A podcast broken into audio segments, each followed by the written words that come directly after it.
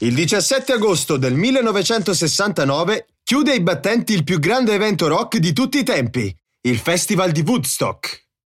Wake up! Wake up! La tua sveglia quotidiana. Una storia, un avvenimento per farti iniziare la giornata con il piede giusto. Wake up! Tre giorni di pace e rock music. Così viene spesso ricordato il concerto che fu capace di mettere sullo stesso palco leggende come Joe Cocker, Santana e Jimi Hendrix, solo per citarne alcuni.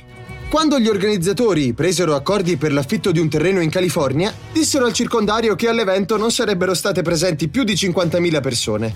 La cittadinanza, spaventata da un tale afflusso di pubblico, fece saltare l'accordo. L'alternativa fu Bethel, una cittadina rurale nello stato di New York.